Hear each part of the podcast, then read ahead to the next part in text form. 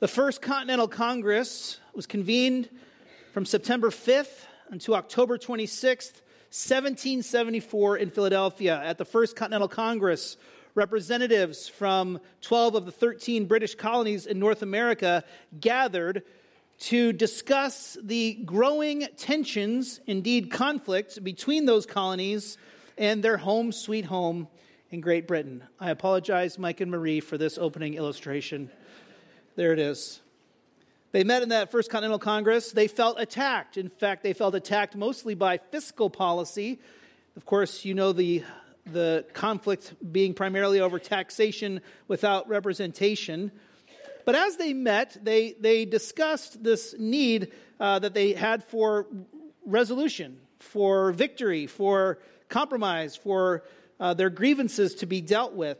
And so they actually argued on the first day, I kid you not, they argued over whether or not they, it was fitting and appropriate to read scripture and pray at the beginning of these Continental Congress meetings. And there was not unanimity on that, even in the first days of our nation. That there were many that were not Christians in that gathering, and they did not necessarily feel it was appropriate for one religion to be kind of driving the bus. But nonetheless, they kind of talked it out and they said, okay, well, we'll, we'll go ahead and have scripture and prayer. And so uh, they decided on uh, a local pastor there in Philadelphia to, to do the scripture reading and the prayer. So, so the second day of the First Continental Congress, September 6th, 1774, was opened with Psalm 35, verse 1.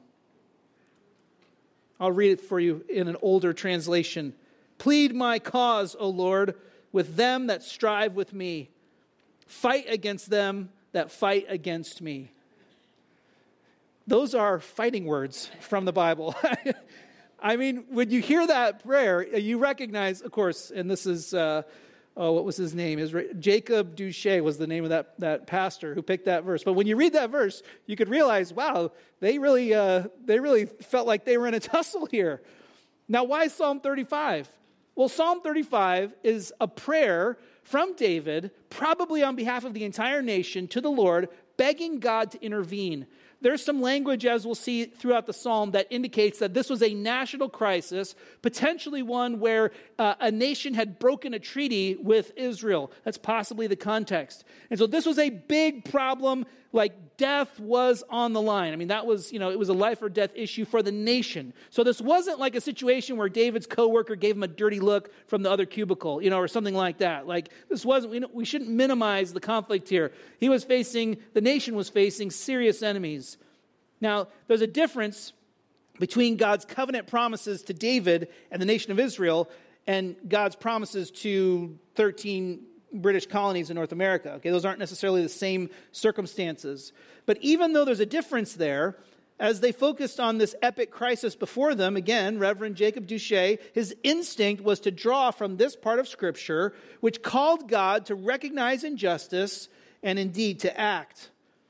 Psalm 35 is a psalm where we see David turn to the Lord in the face of a, a tremendous challenge that the nation was facing. As we see God's character in this psalm, we'll be reminded that we should trust God and turn to Him all the time, not just in moments of epic crisis. But that being said, we do face challenges. And as we face challenges, our response to them shows whether or not we trust in our great God. He is revealed to be our trustworthy protector in the psalm. The question is do we, do we believe that, right? Will we turn to Him? Now, I'm not so sure Psalm 35:1 was the right verse for the second day of the Continental Congress. Okay, I'm not convinced. Um, that being said, I'm sure that people have used this to support their favorite NFL team. Okay, but as any Jets fan will tell you, reading Psalm 35:1 does not guarantee victory. I, I thought that would resonate a little more. Uh, just because you re- read Psalm 35 doesn't mean your team's going to win, and I thought that would resonate with Jets fans. Okay, whatever. We'll move on. Uh, we're just gonna just gonna go right. At, I was like, oh, I'm gonna come up with a really relevant, you know, illustration. That, okay, note to self. That one didn't work. All right. Um, now, the, the problem with Jets fans is they're like Mets fans. They just have so much pain and suffering. It's like there's other there's other psalms that apply maybe more appropriately. All right. If Psalm 35 isn't a magic psalm you can read to make sure you win your, your next battle, well, then what is it? It's a, re- it's a revelation of God's beautiful character as the righteous judge and one that is trustworthy. Should we trust him? How do we trust him? Let's find out. Let's look at Psalm 35. We're going to walk through this psalm in three kind of big chunks. Okay, the first chunk is verses 1 through 10. And as we walk through these verses, we'll see David's heart for the nation and really his trust in the Lord on display. Picking up again in verse 1, again, this is a psalm of David. He writes, Oppose my opponents, Lord. Fight those who fight me.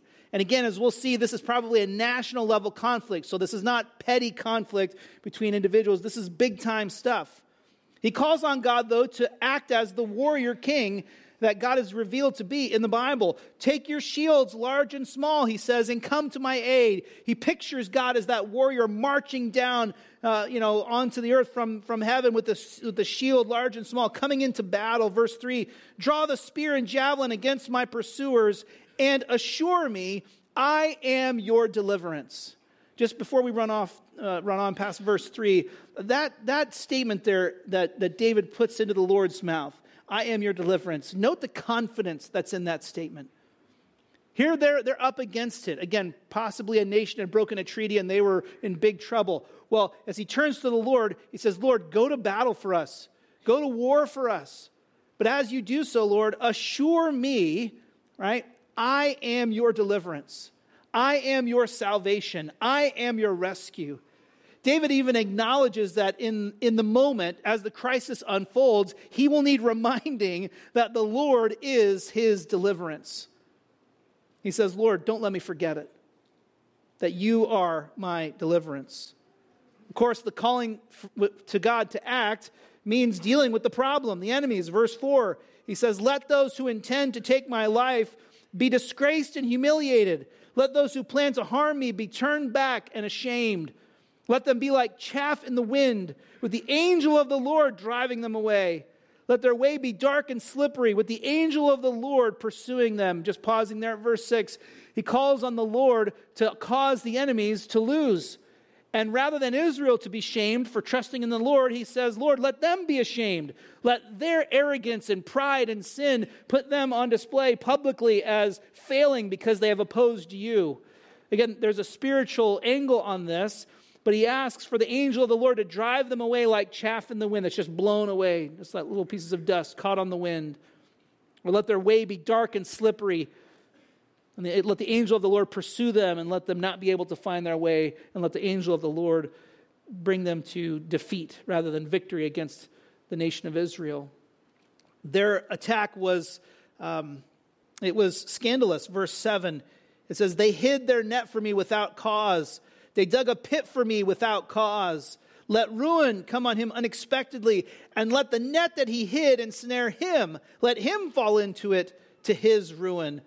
You pause there at verse 8, David articulates this, this reality that the, the opponent, again, if it's a nation, they've broken this treaty in a sneaky, underhanded way. They've laid a trap for him. They've set out this net. They've dug a pit. And David says, Lord, let them get caught in their own net. May this backfire, this ambush on your nation. May it backfire to, to, to the enemy's ruin, Lord, not to our ruin. And then how will he respond? Verses 9 and 10 then I will rejoice in the Lord. This is worship language. I will delight in his deliverance. All my bones will say, Lord, who is like you, rescuing the poor one too strong for him, the poor or the needy from one who robs him, rescuing the poor from one too strong for him, or the poor or the needy from one who robs him. If we pause there, we see David's heart in this psalm as he cries out to the Lord for help. And the main idea of the psalm, I think, can be captured in that quote that David has in verse 3 when, when he wants the Lord to remind him and assure him, I am your deliverance. He is our deliverance. He is still our rescuer, our redeemer, our savior. God's character as a protector and provider hasn't changed in 3,000 years. For David to call on the Lord to deliver, is calling on the Lord to do what the Lord is already inclined to do, to rescue. And so when he says, Assure me, I am your deliverance, he says, Lord, just remind me how good you are at this, at being the warrior king who steps in for his people and provides. Again, he is our deliverance. But that deliverance, God's character as Savior, is based on something very specific. It's based on His covenant promises and His character. He is our deliverance based on His covenant promises and character. Again, God had made specific promises to David and to the nation of Israel. And so, in response to those promises, David says, Okay, Lord, you've promised to protect us as a nation while we're being threatened. And so I'm calling on you to make good on these promises and act in line with your character. Again, God hasn't made those same exact promises to every nation. And so we live in a different circumstance in one sense from a, from a national perspective. And yet, the character of God still abides. And He has made covenant promises to you and to me that apply to us even today. But what are they? Well, let's talk about that for a minute because we have to just acknowledge that God doesn't promise us everything we want. God doesn't promise to give us everything we want. That's a false gospel that's being peddled under the cross of Christ around the world. That says if you put your faith in Jesus, your team will always win. Refer to my previous example, right? It's just not true. It's just not true that we always get everything we want.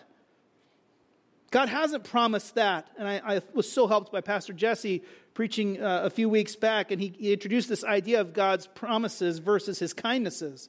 And so when God gives us something that he hasn't necessarily promised to us, it's a kindness. It's God's grace. Sometimes your team does win. Sometimes you do get the raise. Sometimes things do go well, and you praise God for that as a kindness. But again, he hasn't promised to always give you victory in every battle of your life. Well, what has he promised us then? Well, how about this one from Romans chapter 8? All things work together for good to those who love God, to those who are called according to his purpose. Well, he's promised that even when you lose, you win. Or how about from Philippians chapter 4 My God will supply all your needs. That promise is in effect. He is our deliverance, and it's based on his covenant and his character. His covenant promises and his character inform us as to what we should expect. And we should expect God to meet our needs. Not always in the way that we think they should be met, perhaps, but nonetheless, that's a promise of God for us. How about Psalm 23? Even in the darkest valley, your rod and your staff, they comfort me. God has promised to walk with us and guide us even through the darkest, hardest, most difficult moments of our life. That's a promise. And so we can expect God to be our deliverance according to his covenant promises and his character. Of course, he is always faithful. That's on display here in this section of the psalm. That, that David turns to him, relying on him to come through with his covenant promises. And it is true that he is the protector. Again, assure me, Lord, that remind me, say it, that you are my deliverance. And when God provides, how does David say he'll respond? Rejoice, I'll worship. And how should we respond when we see God provide? Well, give him credit. I mean, praise God for what he's done. I like verse 10 let your bones do the talking. That's a weird thing to say, isn't it? All my bones will say, Lord, who is like you. What is David saying? He's saying every every inch of me, every ounce of my character will confess, Lord, that you are glorious. We'll say, who is like you? Lord, who is like you rescuing the poor from the one too strong? Lord, you get the glory for provision and deliverance and victory. And so when God provides, whether God is answering a promise that he has made or whether he is simply being kind to us, we can respond in worship and rejoice and say, Yes, he is my deliverance. I fear that sometimes when God provides, we pat ourselves on the back for doing a good job rather than well, testifying to his goodness. It would do your family a ton of good to take time, maybe around the dinner table, right? To take time to just, to just articulate how you've seen God be faithful in your life this week. And just to say, yeah, I just, this happened at work. This happened at school. This happened in the situation with our family. And I just want to testify and just say that, wow, God is so good. And look at what he's done. And even to articulate, y'all, in a hardship, there was, there was bad news this week, there was difficulty this week, but watch, I still see God's goodness on display. He is our deliverance, and that's based on his covenant promises and his character. Now, I said it earlier, but these enemies weren't just giving Israel dirty looks. Watch verse 11. David continues. he says, again, now describing the threat in poetic terms, he says, Malicious witnesses come forward. They question me about things I do not know. They repay me evil for good, making me desolate. Yet when they were sick, my clothing was sackcloth. I humbled myself with fasting, and my prayer was genuine. I went about mourning as if for my friend or brother. I was bowed down with grief like one mourning for a mother. But when I stumbled, they gathered in glee. They gathered against me. Assailants that I did not know tore at me and did not stop. With godless mockery, they gnashed their teeth at me. Lord, how long will you look on? Rescue me from their ravages. Rescue my precious life from the young lions. I will praise you in the great assembly. I will exalt you among many people. If you pause there, in this section, as David describes his enemy, right? He describes them in terms of malice, of trickery, right? Of false accusations. Again, repaying evil for good. If it is the context of a nation breaking a covenant, David says Israel was faithful in their side of the covenant, and yet this nation has broken the covenant. If he's thinking more on a personal level of a serious threat against him, the same, the same factor applies that someone had, had turned the tables on him and, re, and returned uh, evil for good, right? They had actually tricked David. And even uses this analogy about when they were sick. When they were sick, I prayed for them. I, you know, dressed in sackcloth. I brought them chicken soup. You know, I, I dropped off Gatorade and whatever else they needed, right? I took care of them. And yet, when I stumbled, they gathered around and gleed. They posted it on Instagram. I mean, they're mocking me. They gather and, and, and they're uh, scheming against me. Again, in 16, with godless mockery, they gnash their teeth. And then he just calls on the Lord. He says, Lord, how long will you look on? I know you're not okay with this, Lord. How long will you look on? Rescue me. Rescue me from their ravages. Rescue my precious life from young lions. David relies and calls on the Lord here in, in righteous judgment to act. He's like, Lord, I know, I know that your sense of righteousness is not okay with this. So act. Lord, do something. And then, of course, again, I'll worship. Verse 18 I'll praise you in the great assembly. I will exalt you among many people. Those are some of those hints that maybe uh, just indicate that this is for a bigger you know, moment, that the nation was gathered together, and that this was a moment to see God provide for the nation. We'll see more of that in the last section, but in this part, in verses 11 to 18, we see that He is our deliverance, not just based on His covenant promises and character, but He is our deliverance in the face of injustice. When things weren't going right, when someone had tried to trick him, when, whether national or personal, with malice and deceit, people had turned on him, repaying evil for good, David went to the Lord. He turned to the Lord for help. He is our deliverance in the face of injustice. Now, I think there is a seriousness to this injustice that we have to acknowledge that we are not facing. Okay, we are not facing uh, warfare where our lives are at stake or someone who has threatened to kill us, those kind of extreme moments. But even though we're not facing that massive national scale of threat, or maybe again a death threat or something like that, we can at least commiserate with those who are. We can acknowledge that while Christians in this country aren't threatened with imprisonment or death, there are Christians on planet Earth that are threatened with imprisonment and death, and there are Christians who today are in prison and are awaiting their execution. And so we just have to acknowledge that injustice is real. It is a thing. It's out there.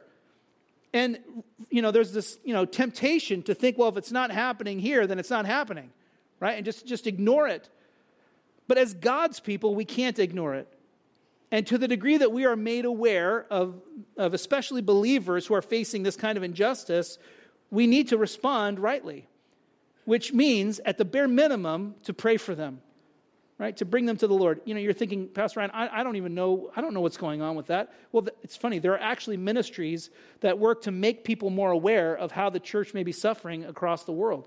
One of them is Voice of the Martyrs. You, know, you can look up online, go to the Voice of the Martyrs website. You can sign up and get their updates that can inform you as to how you should pray for believers in other places in the world who are facing this kind of threat.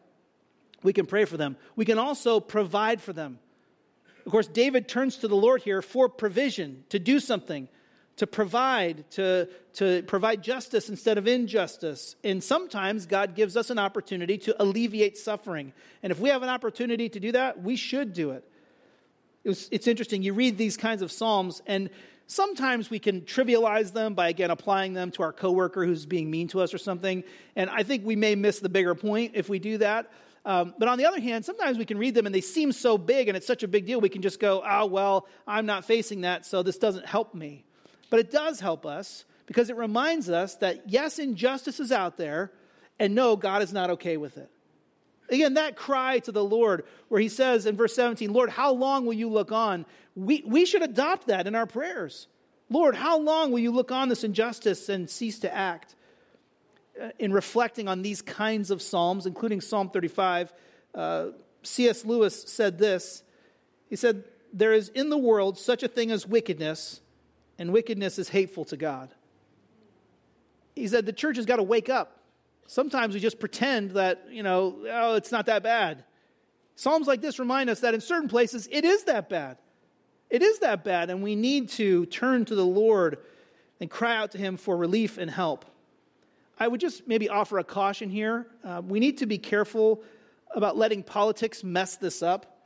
Um, politics, like in pretty much every area, muddies the waters, right, in our lives. Um, but we need to be brave and whether it's voices from the right or voices from the left, often they can distort a concern for true injustice, right? Where we say, okay, um, I'm not going to let a politician dictate what is right or wrong. And even if it makes uh, me politically uncomfortable, I need to stand up and say that, yes, this injustice is wrong, and I'm not okay with it. And so, unfortunately, because political forces are strong in our world, we can let politicians dictate what, we're, what we care about but what we really need to be doing is we need to be courageous people of faith and let God tell us what we should care about. Let His standard be the standard that we're concerned with. And let His line for right and wrong be the line that concerns us. And I just got to tell you that when we're faithful to His word, it doesn't always match up to political alliances. Okay? So sometimes as you speak the, the truth boldly in God's word and you stand up and say, hey, this is wrong, you might make people mad on the right or on the left. And guess what? Who cares? Like that's okay. That it's you you know if if they kick you out of that club, you probably shouldn't be in that club anyway. Right? I mean that's the deal here because as David shows us in times again of of massive injustice in the world, there's no place to go other than to seek the Lord and to ask him to intervene. These enemies will not get away with it. Note the last section in the psalm. In verse 19, David says, Do not let my deceitful enemies rejoice over me. Do not let those who hate me without cause wink at me maliciously. You pause. Any of you wink at people maliciously? You know what that one looks like? It's like that little, you know, like, I don't know what it is. I was trying to do it in the mirror and I couldn't get it right. So maybe you're better at it than I am. What is he talking about? This is, talk, this is talking about duplicitousness. This is deceptive, right? where they're nice to you, but then they're stabbing you in the back. And again, this applies if it's a national, you know, a nation breaking a covenant, or whether it's a person who's actually just kind of, you know, uh, taking advantage of you. But they're being nice to you on one hand, and then they're stabbing you in the back with the other. Many of us have experienced that one way or another. But David says, "Don't let those who hate me without cause be successful in that. Don't let them wink at me maliciously and get away with it." Verse twenty. For they do not speak in friendly ways. Literally, they do not speak peace, peaceably. But they contrive, they contrive fraudulent schemes against those who live peacefully in the land. So here's the part of the psalm where we get some language that was used in covenant uh, treaties that, w- that would be made between ancient Near Eastern nations.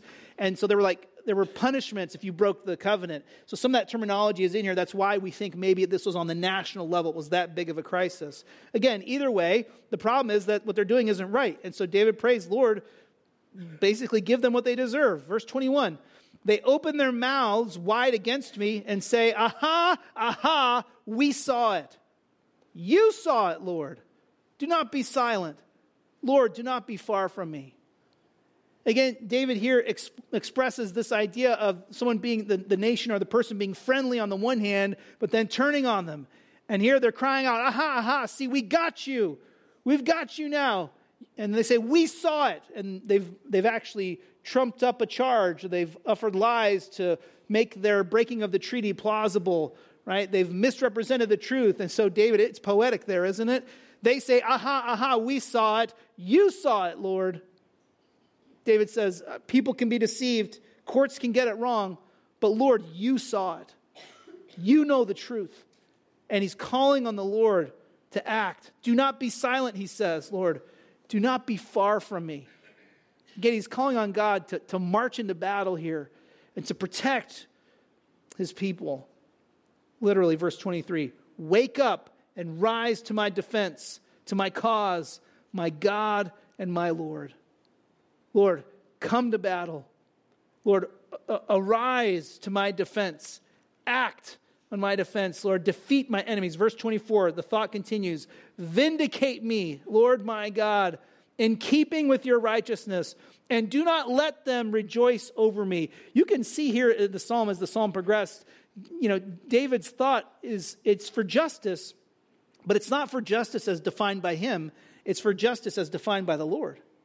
Note again in verse 24 Vindicate me, Lord my God, in keeping with your righteousness, not with my righteousness. Because sometimes Batman gets it wrong. He doesn't always see it just right. And so David says, Lord, it's your righteousness I'm calling you to act on. And do not let them rejoice over me. Don't, don't let them be victorious over me according to your standard. Verse 25, he continues Do not let them say in their hearts, Aha, just what we wanted, like we got him. Do not let them say, We have swallowed him up. Again, David anticipates the effect of defeat and how it will not just be a defeat for the nation, but it will actually uh, be a defeat for the Lord. In ancient Near Eastern thinking, as nations went to war, they thought their gods were warring. And so here David's saying, Lord, don't let them, don't let them, you know, have the satisfaction of saying, aha, we got just what we wanted. We've defeated them. He goes on, verse 26 Let those who rejoice at my misfortune be disgraced and humiliated. Let those who exalt themselves over me be clothed with shame and reproach. This is tough because David is praying and asking that God would basically give them what they deserve. He says, They're trying to shame me, and Lord, I'm asking you to shame them. They're trying to make me a public mockery. Lord, I'm asking you to publicly show them to be proud, sinful, and to be wrong in this case. Verse 27, he says, Let those who want my vindication shout for joy and be glad. Basically, let my team rejoice. Let them continually say, The Lord be exalted. He takes pleasure in his servants' well being and my tongue will proclaim your righteousness, your praises all day long. David calls on the Lord to act, to be his deliverance, to be the deliverance for the nation. And he says, Lord, the result of this has to be worship for you. Lord, I want to exalt you. Let those who want my vindication shout for joy because of your provision. Let them say, The Lord is exalted. Not David be exalted, the Lord be exalted. Why? Because he takes pleasure in his servant's well being. God does care for us. And then he says, My tongue will proclaim your righteousness, not my righteousness, your righteousness, your praise all day long. He is our deliverance. Based on his covenant promises and character, yes. In the face of injustice, yes. But crucially, here, also by taking pleasure in our true prosperity. We're capturing that right there out of verse 27 he takes pleasure in his servant's well being. But we need to talk about it, and I'm using that adjective true because it's important that God takes pleasure in our true prosperity. This is one of those moments where we have to recognize that yes, God wants us to prosper, but again, Him wanting us to prosper doesn't always mean we win or get what we want. And so here, when He says, Lord, provide victory, why? Because He takes pleasure in His servant's well being. I want you to be worshiped because you do care for us. But in that statement, in that prayer, David is acknowledging that only God knows what's best for his servants. Only God, with infinite knowledge of all the situation and ourselves, right, knows what's best for us. And so, yes, He is our deliverance. He's our deliverance by taking pleasure in our true prosperity. So, a couple of, of just notes here. This psalm, then, it doesn't warrant us wishing evil on our enemies. And uh, some of us maybe have gotten ahead of it here and you've already posted on Facebook. Take it down real quick, okay? Because sometimes you take the psalm and you're like, oh, yeah, uh, I, I've got a lot of enemies and I'm going to start praying these prayers against them. May the Lord publicly shame, fill in the blank, right? I can get behind that, right? Because I want, Lord, I want the Lord to, to be on my team. But David's concern is not for, again, his righteousness or the nation, it's really for the Lord. And so this doesn't warrant us wishing evil on our enemies. It really is about God's justice here And there's a reminder here at the end of the psalm that justice is coming, that the Lord is trustworthy. You know, you, you, find this in so many other places in the Bible. It's an important concept the idea that, yes, things aren't right now, but one day they will be right. And because God is the reason we get from this point to that point, it is right and appropriate for us to pray to Him when we're suffering or when we see others suffering injustice. But just so we're really clear, again, it's not a promise for an easy road. And what's so interesting is that Jesus himself quotes from Psalm 35. And when he quotes from this psalm, he talks about don't let them, uh, or that they've come against me without cause. When he quotes from that section in the psalm, it's actually, the statement is twice in the psalm, but when Jesus quotes from it, he uses it in John 15 25 to teach his disciples to expect opposition. Basically, you should expect, if you're a Christian, to be opposed by the world. And when that happens, it doesn't mean God doesn't take pleasure in your well being. Jesus was preparing his disciples to take heat for being his followers. And he says, Listen, you, you need to prepare yourselves to trust me and to walk by faith, even when, or especially when, governments, right, uh, coworkers, neighbors, even family members turn on you. He says, you, You've got to learn to trust me. You've got to learn to rely on me because justice will come, but it may not come when you want it. You know, this idea of being concerned with God's justice over everything else really helps us to be patient for his justice. In fact, really, that's kind of the whole main idea with the book of Revelation. The book of Revelation reveals God's judgment. I mean, that's what it's about. It's about the day when God says, okay, this is it. We're going to settle all these wrongs. But really, that book is meant to motivate the faithful to trust God in the meantime when it's not all okay.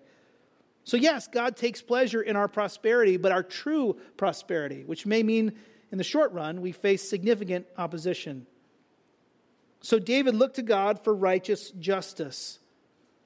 And when we read in the Bible, we find this beautiful narrative, the narrative of redemption, where the son of David, right, the greater son of David, he does what?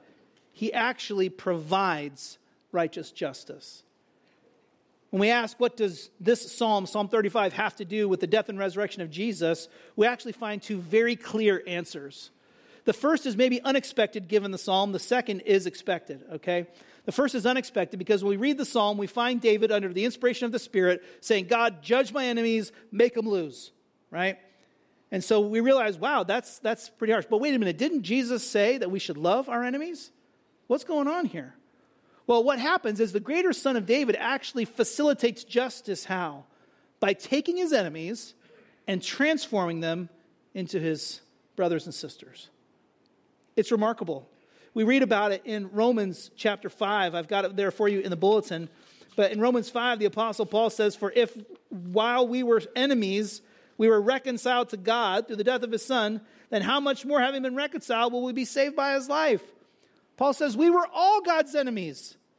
We were all unrighteous. We were all sinners. And so if we just pray, God, judge the unrighteous, there's a moment there where you're like, wait a minute, hold on. Uh, that's me. And yet, what do we see in the greater son of David? We see the greater son of David not strike down his enemies, but we see the greater son of David rescue his enemies. Well, where's God's righteousness in that? Well, his righteousness is perfectly on display on the cross. Because on the cross of Jesus Christ, Jesus was publicly crucified, which means he was publicly shamed, he was publicly punished. But it also means that God's righteousness was publicly on display. Because your sins and my sins were paid for in the sight of all. That's the point. It wasn't a secret backroom deal done in a hush hush environment. In fact, in Romans 3, the Apostle Paul makes a big deal that Jesus was publicly crucified so that everybody would know that my sins were actually paid for. It's like the receipt, right? The bill was paid. Here's the proof. The proof is in the cross. And so while we see, yes, an articulation here of God should judge enemies and deal with injustice, we recognize that if that's all he ever did, none of us would have hope. We would all face judgment. And yet, the greater son of David, what does he do? He takes his enemies and he makes us his friends, his sons, daughters, brothers, and sisters in the family. This is the gospel. And if you're here this morning and you're not a believer in Jesus, I want to encourage you with that news. Because when you read passages like this in the Bible that talk about God's enemies, right, they can scare you. And I think rightly so. We should fear judgment from God if we're not concerned with it. There is a healthy fear where we say, yes, if, left, if I'm left to myself, if I died today and I haven't trusted in Christ, I would be judged and I would be considered God's enemy.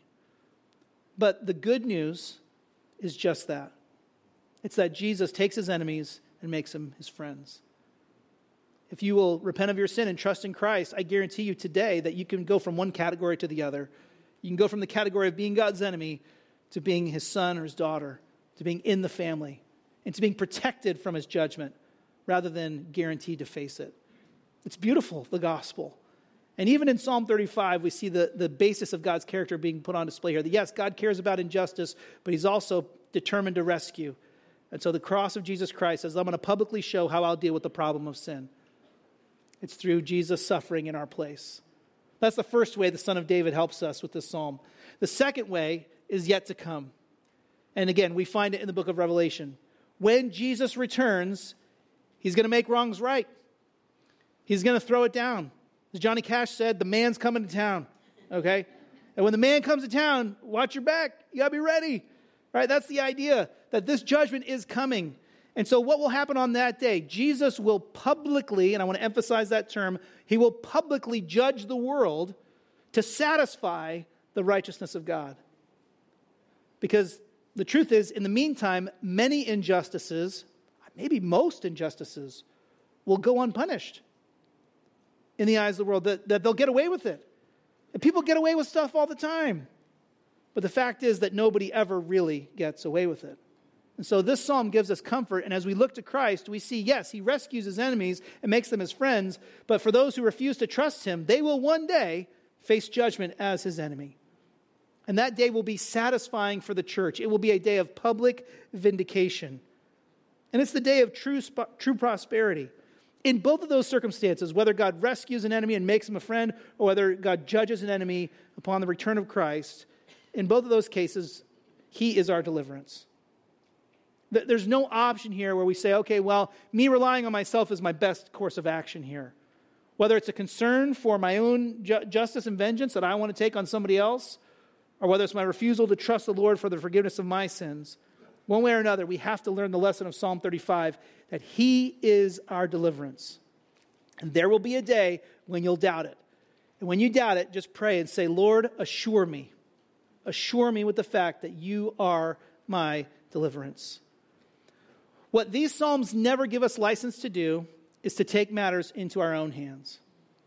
In fact, it's really instructive here that even in a moment of such significant crisis like this, David doesn't take matters into his own hands. He brings the matter to the Lord in prayer. It doesn't mean he didn't act, but he recognized that he had to depend on the Lord for provision, for protection, for whatever his plan was to work.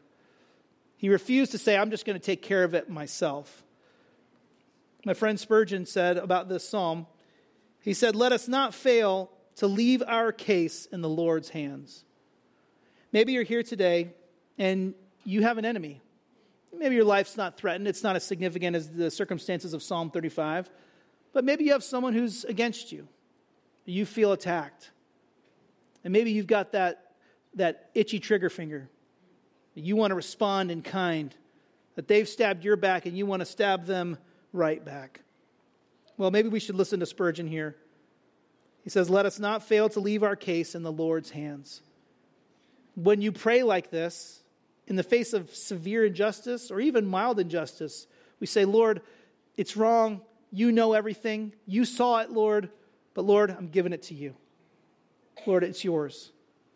Lord, rise up, deliver, protect, but Lord, whatever happens, may I trust you and may I worship as a result. You know, what's interesting, I was thinking about different instances or moments in history or in the Bible where we see this on display. And I did think of a moment in the life of David that helps us, I think, see how this psalm plays out. You know, David was on the run. He faced some significant injustice from time to time, but he was on the run from, the, from King Saul for quite a while. And there were two times, not once, but two times, when David was on the run from Saul, barely hanging on, barely with food and water, right, to drink. There were two times when he had the opportunity to kill Saul once in a cave, once in the camp. And, and this is incredible in 1 Samuel. I just want to read to you uh, from the second category. Like the, like the first time, okay, David really done his devos that morning. I'll give him credit. All right. So he like he didn't, you know, he had mercy on Saul. But the second one, I would take that as a sign. Lord keeps giving me opportunities. I guess I need to take it, right? But David doesn't do it.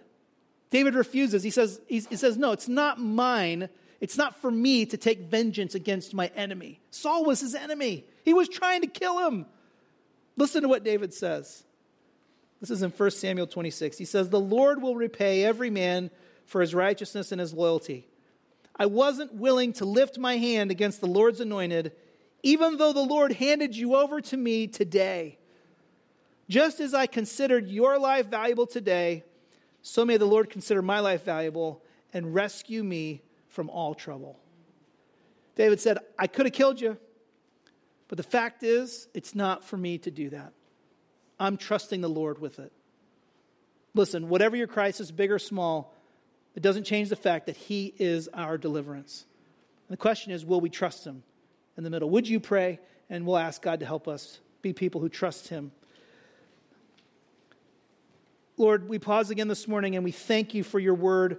We thank you for Psalm 35, which does deal directly with the problem of evil, the problem of injustice, Lord, the problem of threats from an enemy.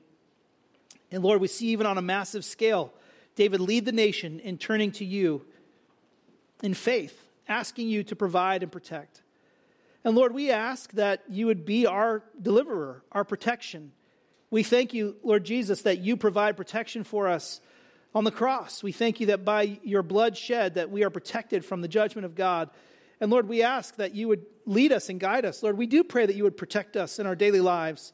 But Lord, even as we face challenges, dark valleys, trials, we pray that you would help us to trust you and to look to you as our deliverer.